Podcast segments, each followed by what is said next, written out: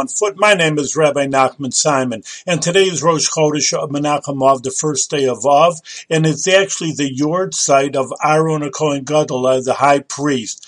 And we could just learn from his actions today is a special day his day, and his day was we learn about Aaron in the Pirkei Avos. He Aaron Ohev Shalom Rodi Shalom. He loved peace and he chased after peace.